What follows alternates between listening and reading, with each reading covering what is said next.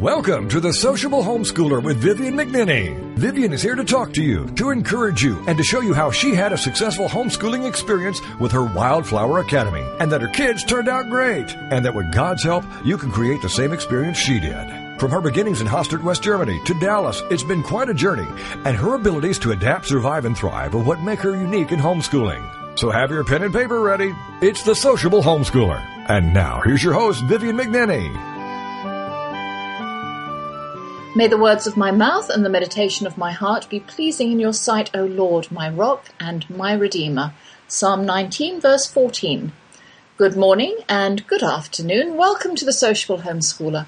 My name is Vivian McNenny, and I'm going to be bringing you homeschool insights and delights from our household, where God dwells in every nook and cranny, except for today, because he's busy with the bride and groom and their nuptial preparations. Here, life could do with being more ordinary. We're busy with guests in the house, and flowers and dresses and food everywhere. And I'm entering my final hours of being plain old mum. Each week I cajole and tempt an unsuspecting, hugely fascinating person to join me for part of the show.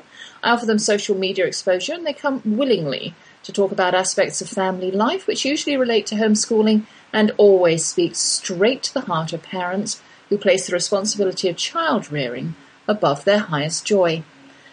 I'm getting jittery and nervous as the moment of vows and promises approaches, so I may talk faster than usual.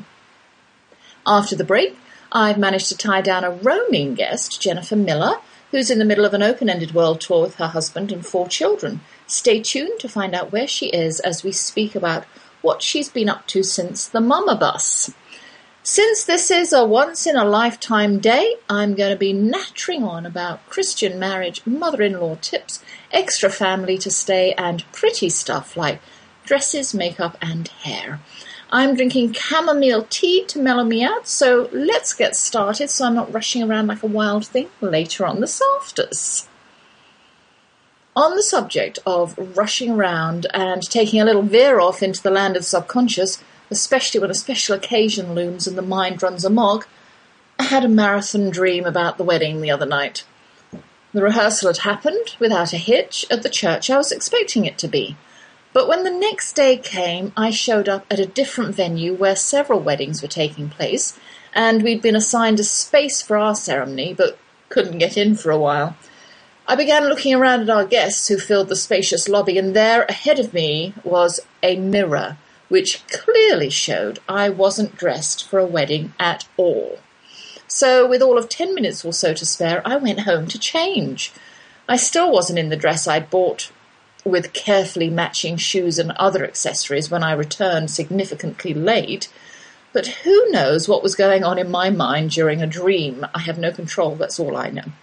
My lovely cowboy was waiting patiently in the lobby pacing and muttering. And all the best seats were taken when we went in, and we sat to one side of the balcony halfway up. That's where we were. We were sort of in a balcony. It was very bright, and there was an organ at one end, and I could vaguely see our organist friend sitting there playing on an instrument she hadn't even practiced on before. There was a lot of bustling going on around us, and I saw that there were loads of people in wedding attire and I'm talking wedding dresses and grooms' tuxes. What was going on? And was Lindsay in the melee? There was a show going on, that's what was going on. Theatre friends were playing in the gallery. They were spoofing the ceremony and pretending to be the bride. Very confusing and very noisy, as dreams usually are. Finally, the music changed and the bride entered, just through a door, nothing fancy and she looked harassed, no shoes, and she had a two-year-old in her arms, and I thought, in my dream, poor thing, she was hoping that wouldn't happen. That being goodness knows what, but probably being saddled with one of her nieces or cousins twice removed. As I woke up, I was thinking, what was the point of the rehearsal the evening before? It was a nightmare. The mind is a tricky character, don't you think? Because of what today is, I decided to look around the internet and find something appropriate to talk about concerning Christian matrimony. It's a covenant we enter into with our spouse and God. Just as God entered into a covenant with Abraham in the Bible, that he would have offspring as countless as the stars, even though he was currently over a hundred years old and his wife was up there too, and they'd had no children yet, and lots of land stretching far and wide. It's in Genesis chapter 15, verses 9 to 10, that we find the account of the blood covenant Abram and God made with the sacrifice of animals. We don't have to slaughter animals today, but as you'll see, there's a lot of symbolism going on out of the Old Testament sealing of an oath when we come to Christian weddings. After splitting the sacrificial animals precisely in half, in the Old Testament, they arranged opposite each other on the ground, leaving a pathway between them, and the two parties making the covenant would walk from either end of the pathway, meeting in the middle. And this meeting ground between the animal pieces was regarded as holy ground. There, the two individuals would cut the palms of their right hands and then join their hands together as they mutually pledged a vow promising all of their rights, possessions, and benefits to each other. Next, the two would exchange their belt and an outer coat, and in so doing, take some part of the other person's name. In Abram's case, he became Abraham, taking part of the word Yahweh. Sound familiar? It is. Let's take a closer look at a traditional Christian wedding. Family and friends of the bride and groom are seated on opposite sides of the church to symbolize the cutting of the blood covenant, the sacrificial animals. I've felt a little like a sacrificial animal myself these last few weeks, all the frenzy, the tugging of loyalties, the tactful exchanges between the families. These witnesses, the family, friends, and invited guests, are all participants in the wedding covenant, and many of them have made sacrifices to help prepare the couple for marriage and to support them in their holy union. The centre aisle represents the meeting ground, the holy place, the pathway between the animal pieces where the blood covenant is established. I don't know if I'm loving the symbolism of me being part of the killed animal pieces, but oh well, it's just symbolism. In Bible times, the parents of the bride and groom were ultimately responsible for discerning God's will concerning the choice of spouse for their children. We don't choose our spouses for our children today, though sometimes I wish we could. But we raised our son with a biblical worldview that has influenced him, we hope, in his choice of a lifelong partner. The wedding tradition of seating the parents in a place of prominence, right down in the front, is meant to recognize their responsibility for raising them the right way, laying down rock hard foundations. Earthly marriages are a picture of the church's union with Christ. The Song of Songs aptly portrays this in a beautiful love poem that my son has chosen to have sung during his wedding this afternoon. Arise, my love. Song of Songs, chapter 2, verses 10 to 13. God sent his only son to establish a relationship with his creation. Christ called and came for his bride, the church, as the groom. For this reason, the groom today, my son, enters the church auditorium first and his bride comes in and publicly accepts him. When she enters with her father, it symbolizes his approval of the choice she's made. And when the priest asks, Who gives this woman? the father responds, Her mother and I. These actions and words demonstrate the parents' blessing on the union and the transfer of care and responsibility to the husband. My son, all of a sudden, will bear the full responsibility of another person. Happily, Lindsay and Simon will not have to cut their hands before joining together, their bleeding right palms, forever promising all of their rights and resources to the other. I don't think the white dress would survive a splattering of blood. Later this afternoon, they'll face one another to say their vows. They'll join their right hands and publicly commit everything they are and everything they possess in a covenant relationship. They'll leave their families, forsake all others, and become one with their spouse, and that's the cue for me to burst into tears. I'm sure I will. Remember the exchange of belts in the biblical covenant, thus taking some part of the other's name? Well, the rings are an outward symbol of the couple's, couple's inward bond. A ring was used as a seal of authority in the Old Testament times, so when the couple wears a wedding ring, they're demonstrating their submission to God's authority over their marriage. They recognize that God brought them together and that He is intricately involved in every part of their covenant relationship. And if that's not enough pressure, this small gold band bears a lot of weight in the symbolism arena. It represents also resources, the giving of their wealth, possessions, talents, and emotions to each other in marriage.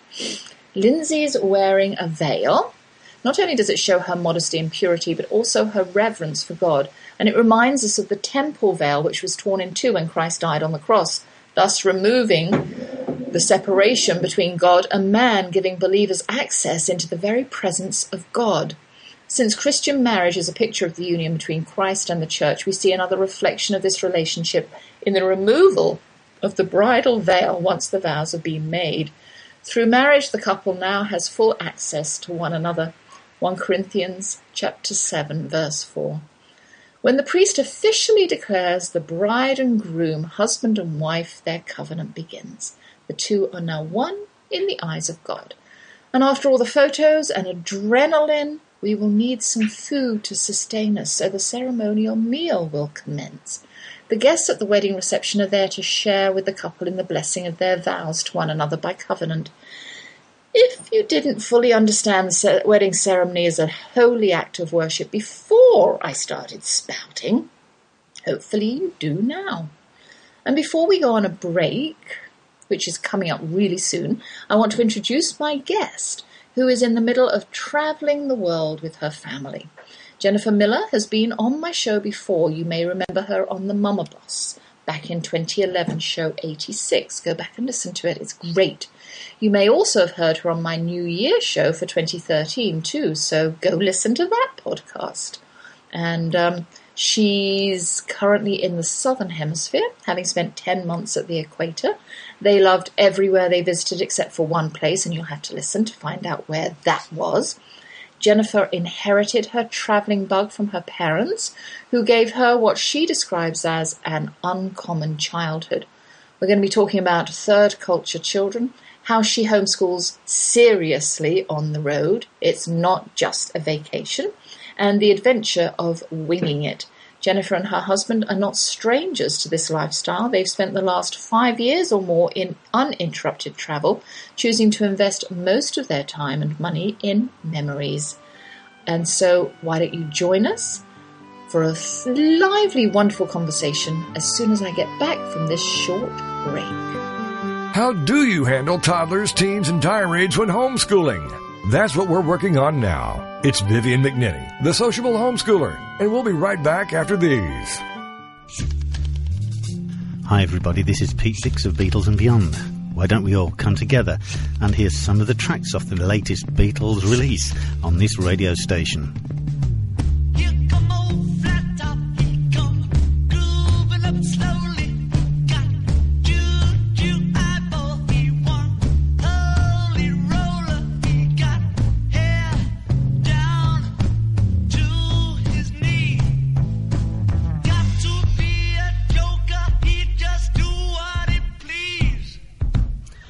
Yes, why don't you look at the schedules on this radio station and join me and Beatles listeners everywhere to hear the latest releases from the Beatles on Beatles and Beyond with Pete Dix.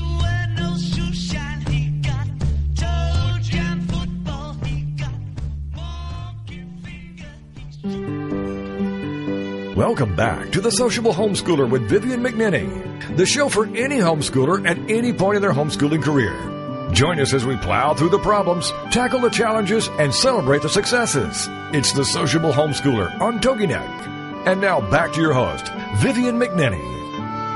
Well, Jennifer, thank you so much for joining me today on my show. And first off, I want to ask you, where are you? Well, this morning we are in Gulf Harbour, New Zealand, which is just a bit north of Auckland. It's in the kind of Auckland metro area. Mm-hmm. Mm-hmm. And we're staying with friends who live right on the edge of the sea. And I was looking out the window. It's beautiful. I can see the tide going out. Wow. Um, so, what time of year is it for you?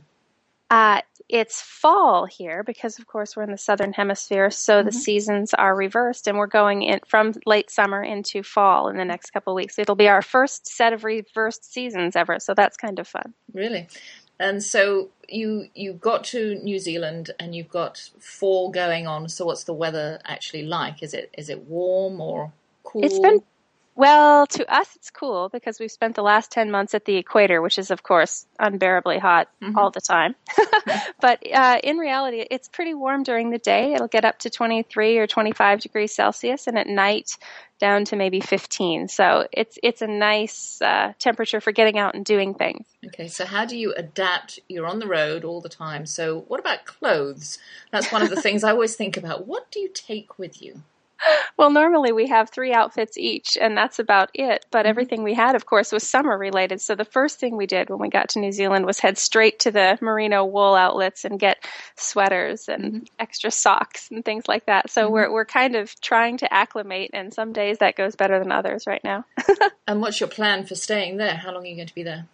We're going to be here six months. Okay. Um, We've got a little camper van that we're traveling in because we wanted to be able to explore the islands well. Mm-hmm. And so it's sort of a, a mobile home, I guess, of sorts. All right. How did you.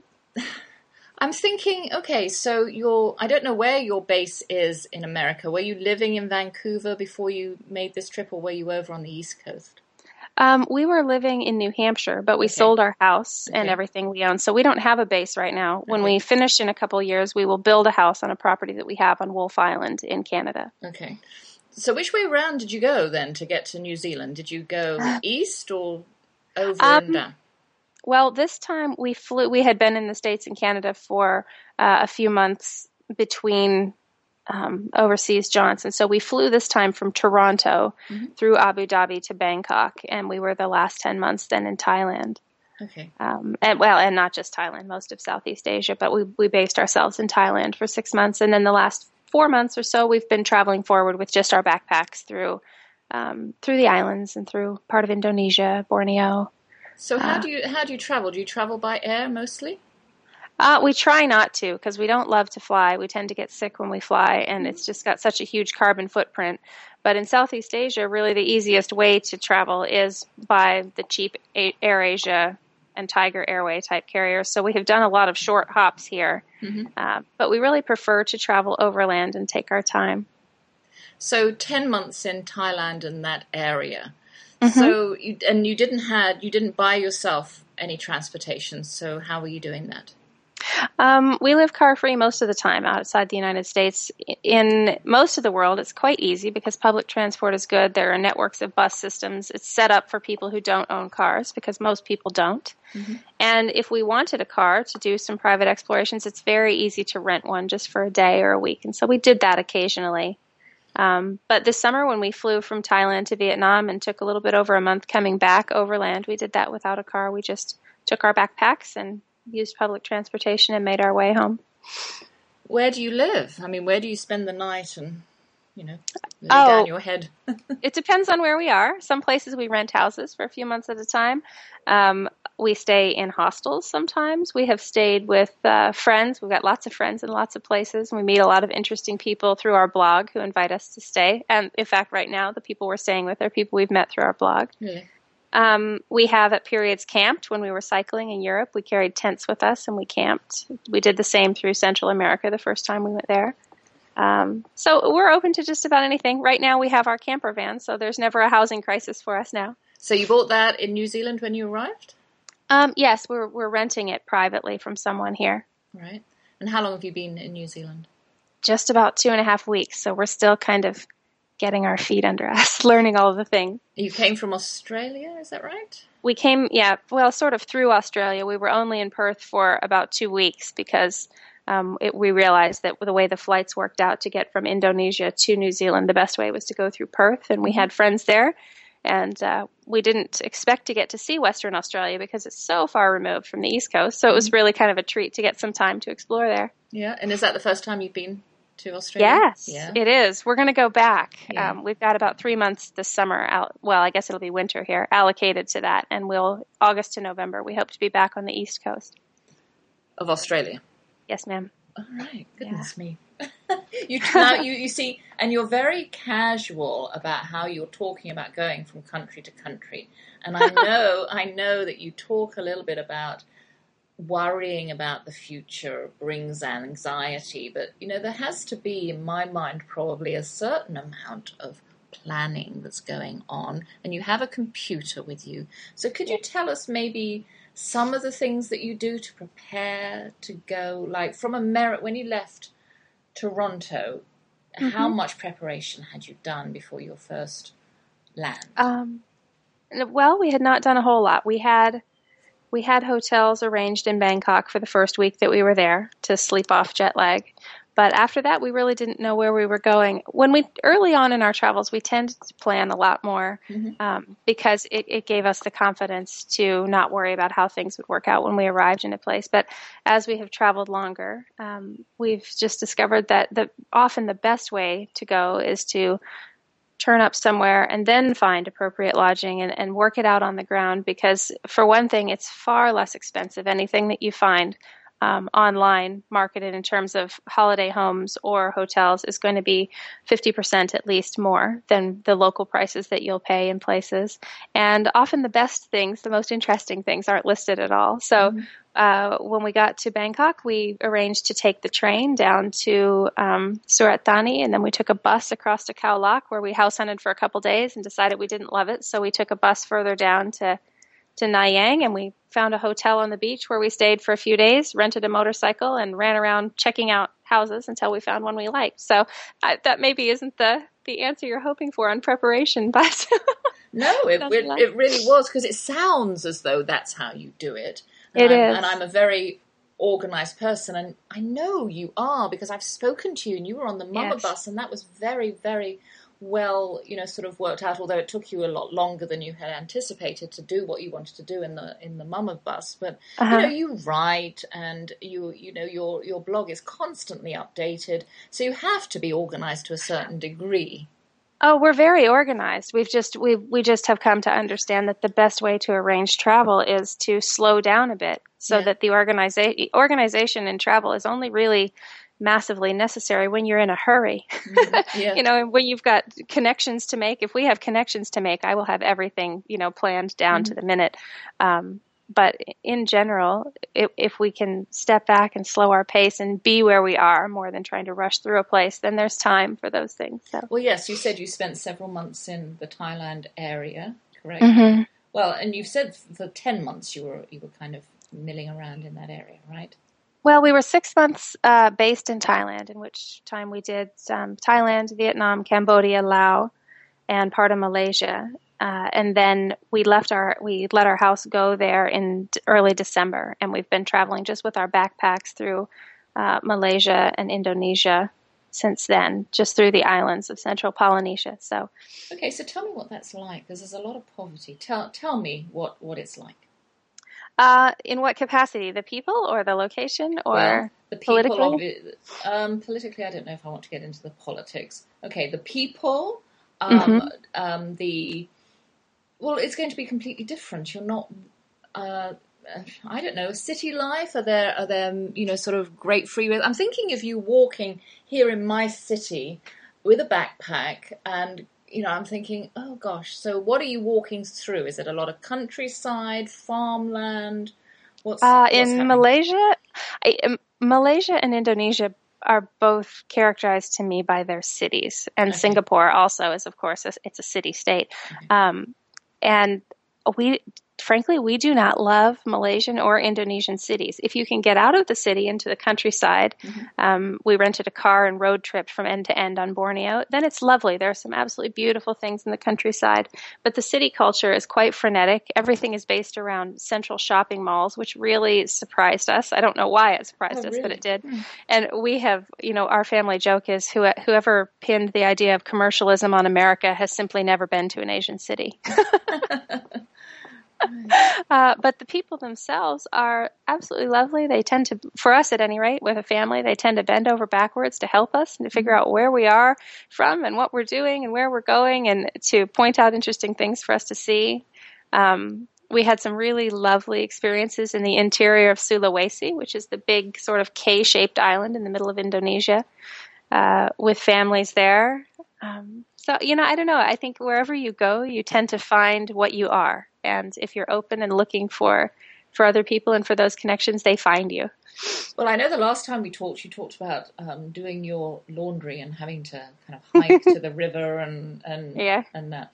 and how you, in, in exchange for this kind of lifestyle, you've had to give up certain things, and you know, and it's worth it, well worth it to you, not to It have is. some of the, some of the um, what is what do you call them the the luxuries of the kind of life that we live here in America. Um, so you still feel that way, I do. Yeah, how- it's a what- lot of work sometimes. and what? But what's the adjustment when you come back to America? Do you uh, uh, can you can you adjust to it easily, or do you say, "Oh, I really, you know, I prefer the other way"?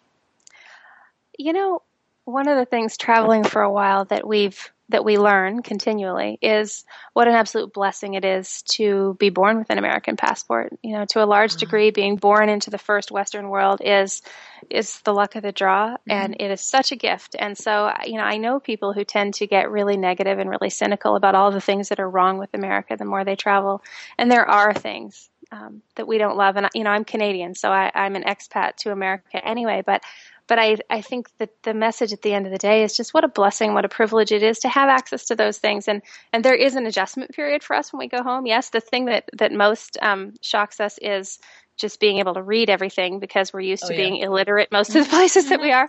And all of the choices, that tends to overwhelm us for a little while because, you know, when you go into a grocery store in most of the world, there'll be maybe two or three choices for a particular product, say ketchup, where in the United States you'll have half an aisle Yeah. and that's you know those kinds of things are we just think wow there's all this choice uh, but it, it takes me all of about two seconds to adjust to having a washing machine in the house that i love that oh, I'm sure. I'm sure. And so you're in, you're tra- you're traveling around, and you're, the people are wonderful. And I was going to say you don't speak the language. And what about currency? How how do you prepare for that?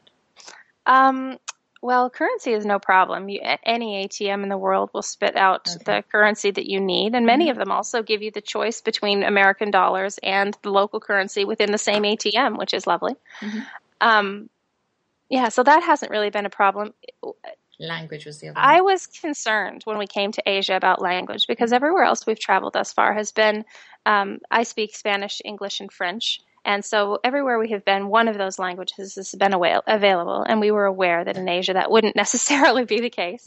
Uh, but we've also gotten really good at creative communication and um, sign language. And you know, if you smile and you try, people will smile and try right back. And even when we've had some difficult, uh, some difficult moments trying to arrange, you know, I don't know what the example would be, anything really, lodging or a tour guide or whatever. If you're just patient and if you smile, it's okay. It works out. People find who they need to communicate with you. Maybe our best story was we were in the middle of nowhere in Thailand, literally staying at a, guest house in a rice paddy, and the people spoke no English whatsoever. And we spoke four words of Thai.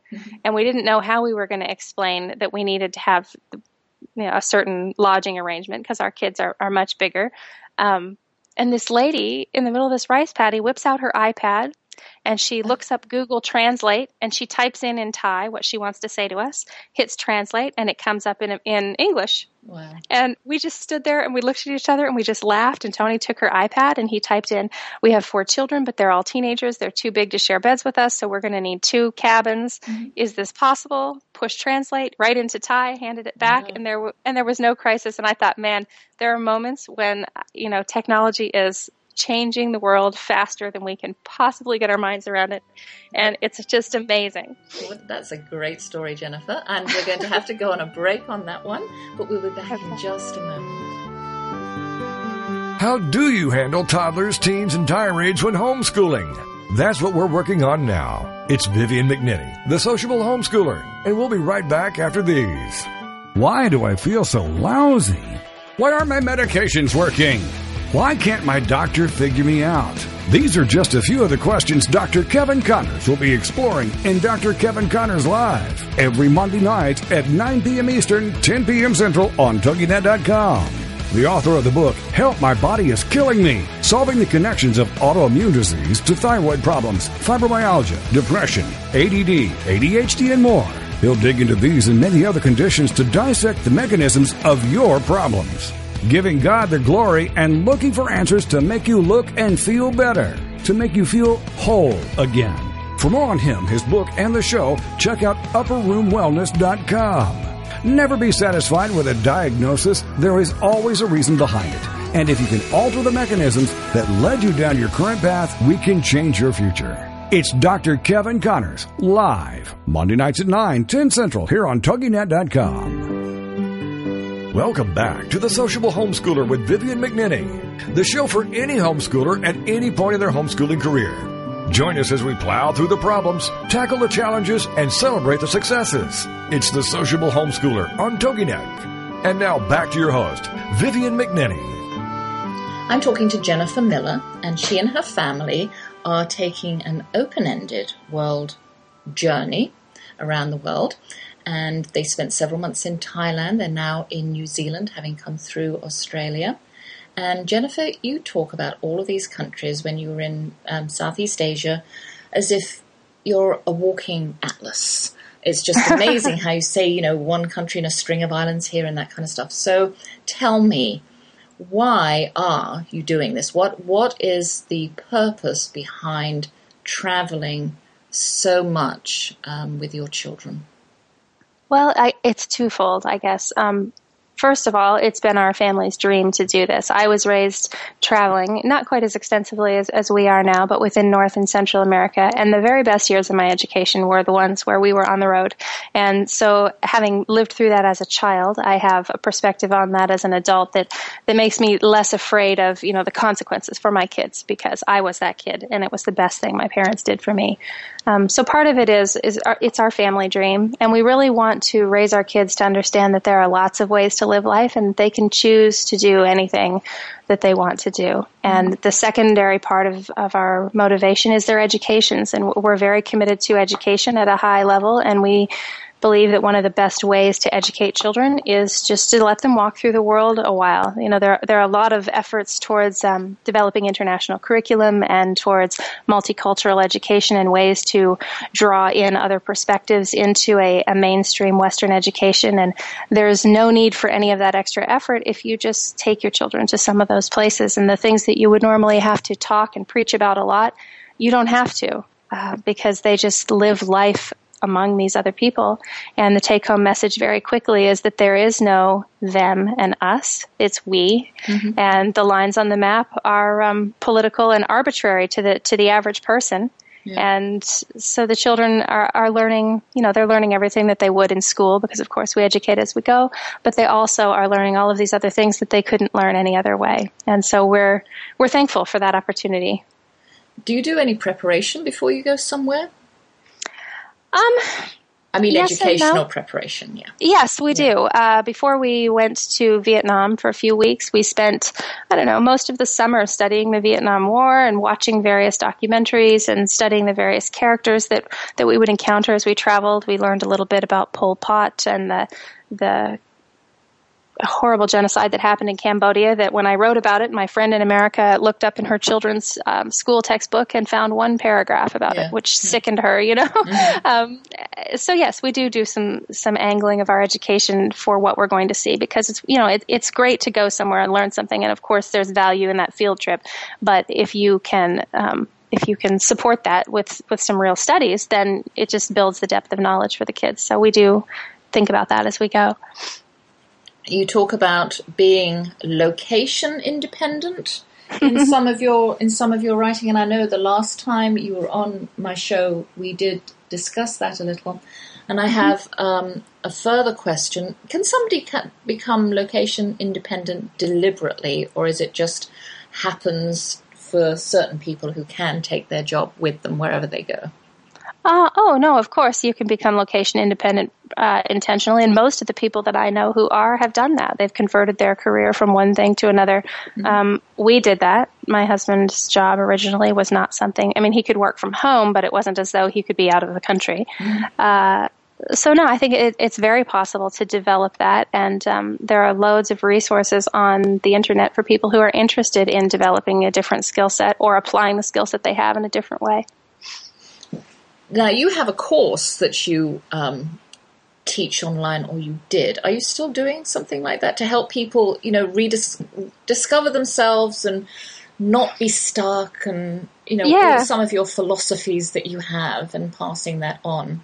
Yeah, I'm actually right in the middle of uh, of the spring edition of that right now. My friend Nancy and I teach that together, mm-hmm. and um, her website is familyonbikes.org. I don't know if you know her, but she and her kids cycled from Ushuaia or from Prudhoe Bay, Alaska to Ushuaia, Argentina, and her boys are the youngest children to have cycled from tip to tip of the continent certified by Guinness. So that's kind of cool.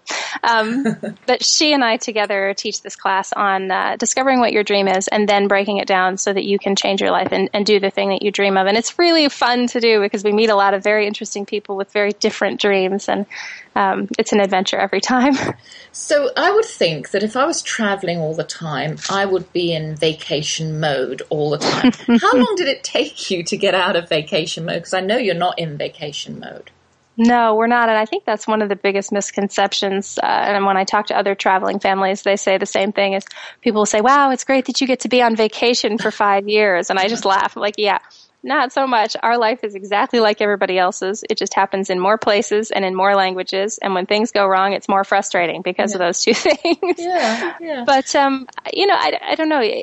Not, not having, uh, you know, when you go on vacation, you have your budget that you've set of money that you're essentially willing to waste on your two weeks of on whatever you want to do. Mm-hmm. Well, for us, it's not that way. I mean, we're working as we go. Uh, we have to maintain our, our family budget. We have to maintain the school routines. We have to maintain our household routines.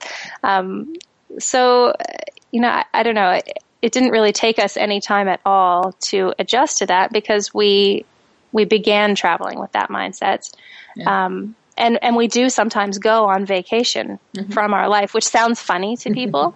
and and then people will say to me, "Well, what constitutes vacation for you?" And I mm-hmm. said, "If I don't have to cook or do laundry, that's vacation." right, right. So yeah, it's a so it's a a lifestyle, and you went into it knowing that this was a lifestyle that you had chosen, you and your husband had chosen for your family. Yeah, well, we intended to travel only for a year to begin with, okay. and then it grew beyond that. But yes. Yeah, yeah. And your children are all still thrilled to be doing this?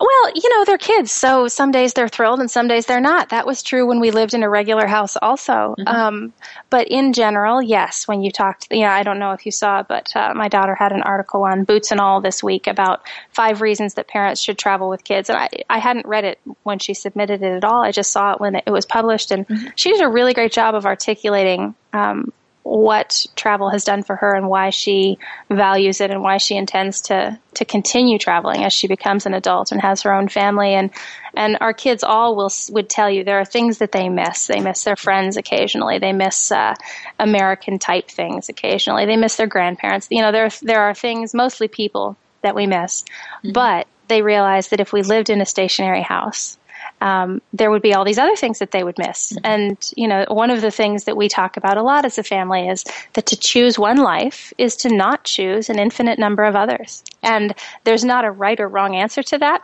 Each family has to make their own determination.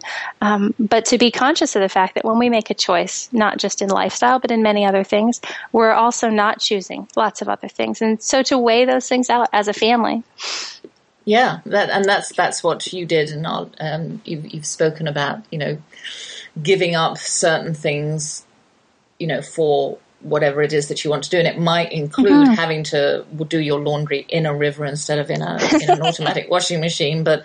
You know, sometimes. The, yeah, sometimes. So, but not at the moment. It sounds as though you're living um, in a much more now is New Zealand would you it is a western country I know a western style country mm-hmm. is it um, a, a, lot of people say that it's kind of like America only 50 years ago um, well I've only been here 2 weeks so I hesitate to make any big blanket statements about an entire country but I it reminds us very much of Canada more mm-hmm. so than America I mm-hmm. think um, and yeah, it's a very first world, very modern country. There are very few people here compared to coming from Asia. That was the first thing we noticed. We wanted to know where everyone was.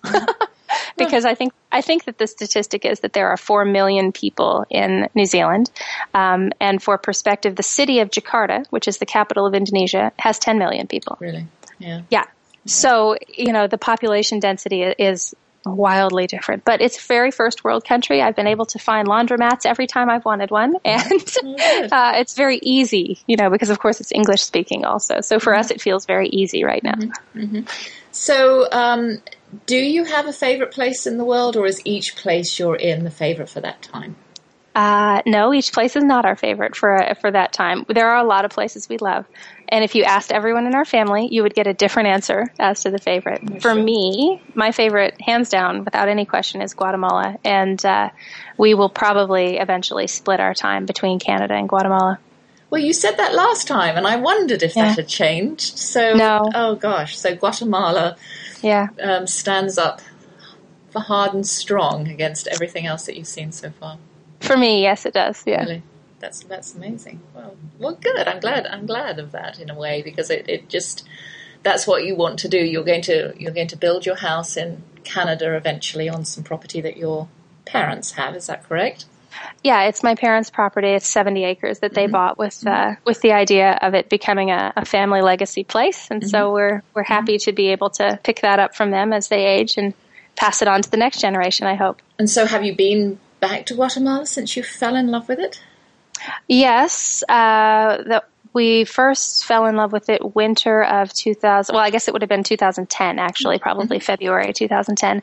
And um, that later that year, in October of 2010, we flew back and we based ourselves in Guatemala, and we lived there for six months in the highlands. Mm-hmm. Uh, but I have not been back since then. No. Um, we, we are planning to go back as we work our way back towards North America. We will spend some time there again. Good, good. Have you ever been anywhere and gone, oops, this is a mistake, I need to move on quicker than you anticipated? You know, if you'd asked me that two months ago, I would have said no. But we absolutely hated Jakarta, which we have never had the experience of really, really profoundly disliking a place that we were before. Mm-hmm. We, I can always find something to enjoy. Jakarta was a nightmare. I absolutely hated it. It was filthy. It was polluted to an extreme that I have not seen anywhere else. There are 10 million people in the city, as I mentioned, so you can imagine the congestion and the smog and mm-hmm. and we just we weren't prepared for that. I don't know what we thought Jakarta was going to be, but we did not think it was going to be that, and we were very happy to move on. yeah, yeah. Well, um, all right, we're coming close to the end of um, our second segment together and I'm going to see if you could just come back for about five or six more minutes. And sure. um, I want to talk a little bit about some of the more formal aspect of, of the homeschooling that you do because it's a real sharp contrast between some of the things that you do and then this this this living their education. Mm. So we'll be back in just a moment. Okay. How do you handle toddlers, teens, and tirades when homeschooling? That's what we're working on now. It's Vivian McNinney, the sociable homeschooler, and we'll be right back after these. Girlfriended is on TogiNet. Thursdays at 10 a.m. Eastern, 11 a.m. Central, with your hosts Patty Wyatt and Lisa Jernigan. This show is your chance to share, learn, laugh, and connect with other women. The Girlfriended principle was born out of loss. Lisa had recently had her mother pass away from cancer, and my mom um, was murdered. A man just walking into a room and started a 23 second shooting spree. I think one of the things we both realized going through those tragedies that you can be extremely okay and be extremely sad. Check out girlfriended.com and then be a part of Girlfriended, the radio show. Thursdays at 10 a.m. Eastern, 11 a.m. Central. You know, your boyfriend or, or your husband or whatever, they don't totally understand that emotional side to them like another woman does. And I think that's so important just to have mm-hmm. somebody that you go, she gets me. Check out the website, girlfriended.com. Don't miss Girlfriended with Patty Wyatt and Lisa Jernigan. Thursdays at 10 a.m. Eastern, 11 a.m. Central on TogiNet.com. Welcome back to The Sociable Homeschooler with Vivian McNinney, the show for any homeschooler at any point in their homeschooling career. Join us as we plow through the problems, tackle the challenges, and celebrate the successes. It's The Sociable Homeschooler on TogiNet. And now back to your host, Vivian McNinney. Well, Jennifer, um, what about college? Do you have a child that's old enough to be in college? And if so, how are you doing that? Uh, I don't have a child that's old enough to be in college, but I do have one that's in college. Okay. um, Hannah is uh, is 16, and she started this fall her her university work because she's done with her high school work. But at 16, um, we didn't want to send her to a university for some pretty obvious social reasons, and also because we just enjoy her. We're not on, in a rush to get our kids out the door. It's not a race to us. Um, but we also wanted her to continue her studies at the level that she was at, so we enrolled her in um, online classes through Oregon Oregon State University, and so she's studying as we go, which has worked out really well, with the exception of getting books. That has been a bit of drama, getting them shipped over, mm-hmm. uh, and of course, sometimes we have to restructure things to allow for a proctored exam or something like that. Yeah. So you said that she was ready for college. So obviously you do some formal schooling. I know you did it on the bus. Mm-hmm. So tell us about how you do that, how you incorporate that into your into a day. Um, okay, we are definitely not unschoolers in philosophy. Uh, I believe very strongly in a in a parent led and child considerate education. And so that we have some definite standards for our children as they grow, and we want them to be prepared educationally for anything that they might choose to do. And if they choose to go to an Ivy League university, I want them to be fully prepared to do that if they have that capacity. And so we have worked pretty diligently at um, at developing their intellectual education alongside their real life experiences. And so for our family, that is that takes us about four hours a day, um, four days a week is kind of what we've set aside for the book work time. Now, for my teenagers who are doing high school and college work, they set their own schedules entirely. I assign them their work, they're given their courses, which they help choose, and they work at them. And you know, they have certain deadlines with me that they have to they have to manage. But I, I don't micromanage their time because I think that's a very important thing for them to learn to develop is their ability to work independently and meet deadlines. Mm-hmm. So. And you talk about your children being third culture kids. Could you tell us a little bit about what that means? Yeah, that's somebody else's word, but that is it. It means essentially children that um, they they split their time between more than one or two cultures. So, uh, for instance, myself growing up, I, I, split my time between Canada and Mexico and the United States. And, and what happens in a kid's head is that they that home um, doesn't mean the same thing as it means to somebody who grows up in one house in one neighborhood in the central Indiana. Mm-hmm. And you begin to, you see things kind of more, uh, you have many homes, you have many aspects of culture that, that help make who you are. And so your culture is one that's a blend really of, of several. And um, there's, there are there's kind of a community of adults who are third culture kids. And, and some people are very critical of their parents and that upbringing because they feel as though it has in some way shorted them in their ability to make connections. And other people, like myself, have the exact opposite reaction where we feel as though it was the very best thing our parents could have handed us. Mm-hmm. Um, but there, you know, there's a sense of identifying with more than just your birth culture. So, in your family of um, children, mm-hmm. can you see any um, any signs of one of them wanting to be in just one place and not wanting to travel when they get older and you know sort of um, can direct their own lives completely independently mm. of you or do you think that, they're all going to that's a great thing? question um, I don't know. You know, I, I, hesitate to make any big blanket statements about who my kids are either because I, I think we don't often know as parents who they're going to be and what they're going to do. We have a family joke that rebellion in our family would mean somebody becoming a lawyer in Manhattan um, because it's kind of the antithesis of our lifestyle. Yeah. But, you know, at this point, uh, for my teenagers, Hannah is. Um, Hannah's kind of got one foot out the door. She intends and is very vocal about the fact that she intends to continue traveling as an adult. Mm-hmm. Uh, Gabriel, who's 15, is currently shopping for boats with his best friend in Canada because they have a, a, as firm a plan as you can have at 15 to sail around the world when they get through with their university educations. Um, our middle boy, who's 12, he's he's a very different kind of guy. I, I don't know what he will do, but he talks about how he thinks being a tour guide would be a great job for him, and, mm-hmm. and he's right about that. Uh, and our you know our youngest is only 10, so who knows what he will do with his time? But I, you know I don't know if they choose to be in one place, I will be absolutely delighted by that. That'll be a great adventure for them.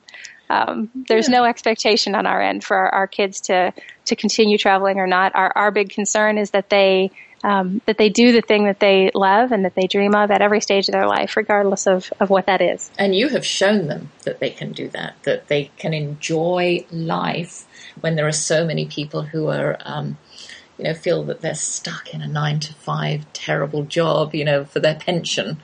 Yeah. And, uh, that's you know that's kind of the if if I was hoping for a take home message from the the overarching span of their 20 year childhood, I, that would be it. Just that they have options. That there's no there's no point at your life at which you you don't have a choice. Mm-hmm. Sometimes you feel stuck But the reality is that if you're willing to become uncomfortable enough, you can become unstuck and you can do something else. Yeah, uncomfortable enough. Goodness, what does that mean to you? Um, it usually means being stuck in a tent somewhere and hand washing. That's my most uncomfortable. But at the same time, some of our best memories have come out of those kinds of things. Yeah. And, and you know, the other side of uncomfortable enough is if, when we were preparing to travel and my husband was working a full time job and we had a house and two cars and a normal life.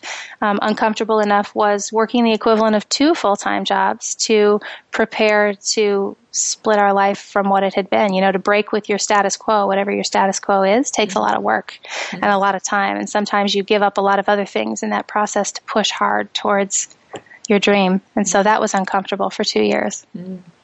Well, Jennifer, we've come to the end of our time. I have so enjoyed talking to you, and isn't this this is amazing because you're so far away and you're so mm-hmm. clear, and um, we're able to do this. Um, thank you for having me. Yeah, thank you for making the you know for making the time for me. And you go ahead and you just have a wonderful day and yes. a wonderful. How long are you going to stay in New Zealand? Uh, till August. Until August, and then you're going back through Australia. Gonna, you said be in Australia for three months, and yeah. then probably on to South Africa for the remainder of the year. Okay, that sounds glorious to me. And um, you know, um, check in with Jennifer. Give us your your um, website where we can go find your current blog. Okay, our website is called edventureproject.com, and it's adventure with an e, as if you combined the words education and an adventure. Okay, and you can go on there and you can read. She writes beautifully. I must say, Jennifer, I love to read what you write. And your yeah. children are also, your daughter is writing as well. So, um, you know, go on there and, and, and look around and be inspired. Thank you so much, Jennifer. Thank you, Vivian, for having me. Well, I'm back and we didn't talk about knitting. Jennifer admits to knitting absolutely anywhere she happens to be. But we did talk about her blogging, and you can find her writings at www.edventure.com, where she'll keep you updated. You could easily use her travels as a springboard for your homeschool. Jennifer Miller, my guest, is passing on her legacy of an uncommon childhood to her four children and everyone else in the world eager to read along with her. She and her husband have chosen to invest most of their time and money in memories that keep instead of cars, clothes, knickknacks, and noisy toys that rust or gather dust. They've been television free for a decade and they steer away from fast food, preferring the social activity of cooking and everything that goes with it, including shopping in foreign markets. They travel without a car most of the time and live out of backpacks. As Jennifer said, to choose one life is not to choose another. Her stories inspire me to give up some of my stuff, and I hope you enjoyed our conversation this afternoon. I've spoken to friends who are mother in laws. You see, I'm obsessed with becoming a mother in law, and they all love the role, they tell me. Then there comes the caveat.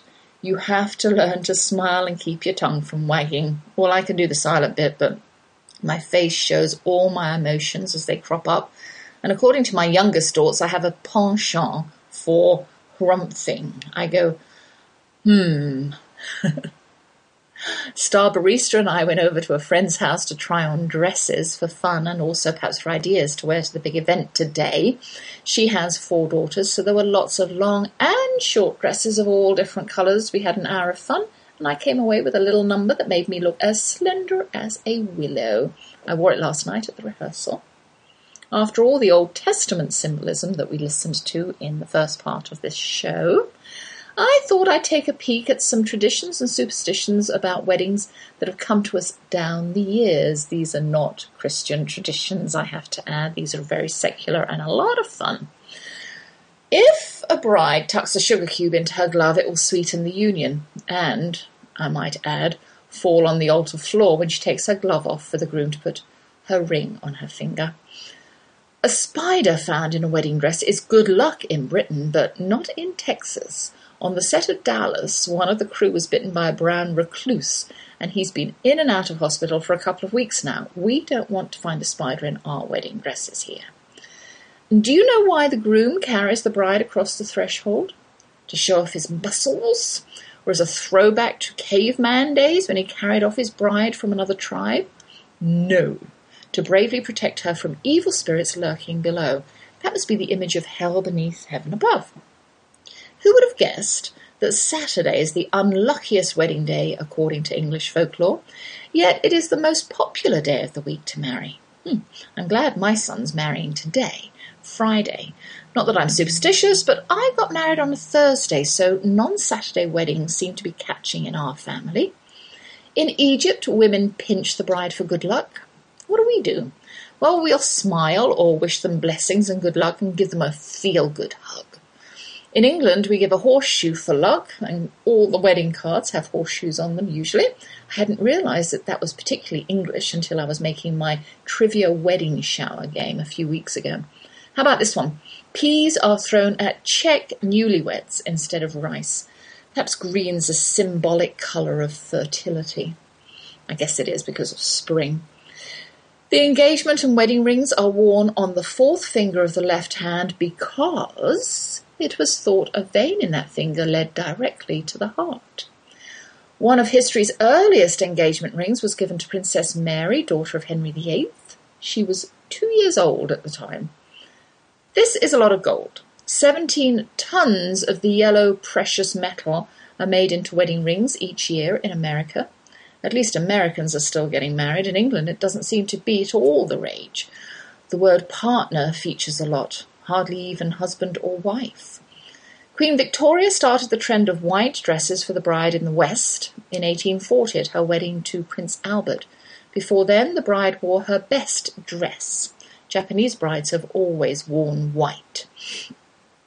Ancient Greeks and Romans thought a veil protected the bride from evil spirits. This and being carried over the threshold. Lindsay isn't taking any chances because she's wearing a veil. In the rhyme, something old, something new, something borrowed, something blue, the something old symbolizes continuity. You take your grandmother's lace hanky down the aisle with you and include her in your nuptials. The something blue symbolizes purity, fidelity, and love, and I don't know what Lindsay's wearing blue, only that her bridal colours are orange and blue, like the bird of paradise flowers, so she's got that one covered. The bride stands to the groom's left in a Christian wedding because traditionally he needed his right hand to fight off other suitors. Really? At the wedding? On average, 7,000 couples marry each day in America, and that helps to account for the 17 tons of gold that goes into the wedding rings. Oh, and talking about the bride standing on the left of the groom, that's why in England, we drive on the left because of jousting. We had to have our right hand free to joust. These are happy times. Remember how excited we were when we were setting out to start our own lives? All the dreams and plans, the vows not to become like mum. But in the end, we do become like our parents. And I'm noticing my children are even becoming like my parents. I've told you about the plate smelling both my youngest and my mother do or did. The other day I saw some notes handwritten by my soon to be married son, and it looked just like my brother's handwriting, whose looks just like my father's and uncle's. How odd is that? No one in England was even around when I was teaching Simon to read and write, or for that matter, ever much. I told you we have a full house. My brother and his Two boys arrived on Wednesday and are here until next Tuesday. It's the first time the boys have been to America and 14 years since Vincent's been here. Our house has changed a lot. We don't have carpet anymore. We just have stained concrete, which is really nice and very cool to the touch. A little bit chilly in the winter, but lovely in the summer. And what else? We have an extra room. The room that I broadcast from, my office, used to be my blue-eyed cowboys and um, all glassed in and beautiful, overlooking the field. What else is new in my house? Well, maybe new bits and pieces of furniture. Oh, and a new use for one of the bedrooms downstairs, now our nest where we sit and watch our movies. And the upstairs, I actually think the upstairs with the two extra rooms and the bathrooms new as well. So we have a spare room up there. So that's where one of the boys is staying, and Vincent and the other boy are staying in the big front room. So, what else? Oh, yeah, and we've got the pool. The boys have never seen the pool. I think Vincent's seen the pool. It was here a couple of a couple of um, had been here a couple of years before he came the last time, and it's a shame it's so cold because they would have loved to have swum. They would have been in there all the time, I'm sure. And of course, our house is cavernous compared to theirs in England. Anyway, I think it's time for me to leave you for another week. I'm so excited and I'm trying to take my deep breaths and calm down. I'm off to be mother in law in just a few hours. What time is it? One o'clock, and the wedding's at five, so I'll be there at four probably, so three hours. Oh dear. And then I'm going to entertain my out of country guests for the weekend, so I don't quite know what we'll be doing. I'll be back greatly calmed down next week, same time, same place. So without further ado, I'll say thanks to my handsome husband who believes in love at first sight, our four children who are the result of that belief, the hard-working staff at TogiNet Radio, my guest this week, Jennifer Miller, and you, my faithful listeners, especially Hannah, Joel, Rosemary, Kathleen, Jane, Olivia, Tina, Sam, and Nathaniel, my little nephews who are listening in, and oodles of others who are part of my growing audience. Why don't you just stay tuned all the time to TogiNet and catch lots of great shows to glide you through your day? Take care this weekend and next week, and be safe. The Lord bless you and keep you. The Lord make his face shine upon you. The Lord turn his face towards you and give you peace. Doop doop doop.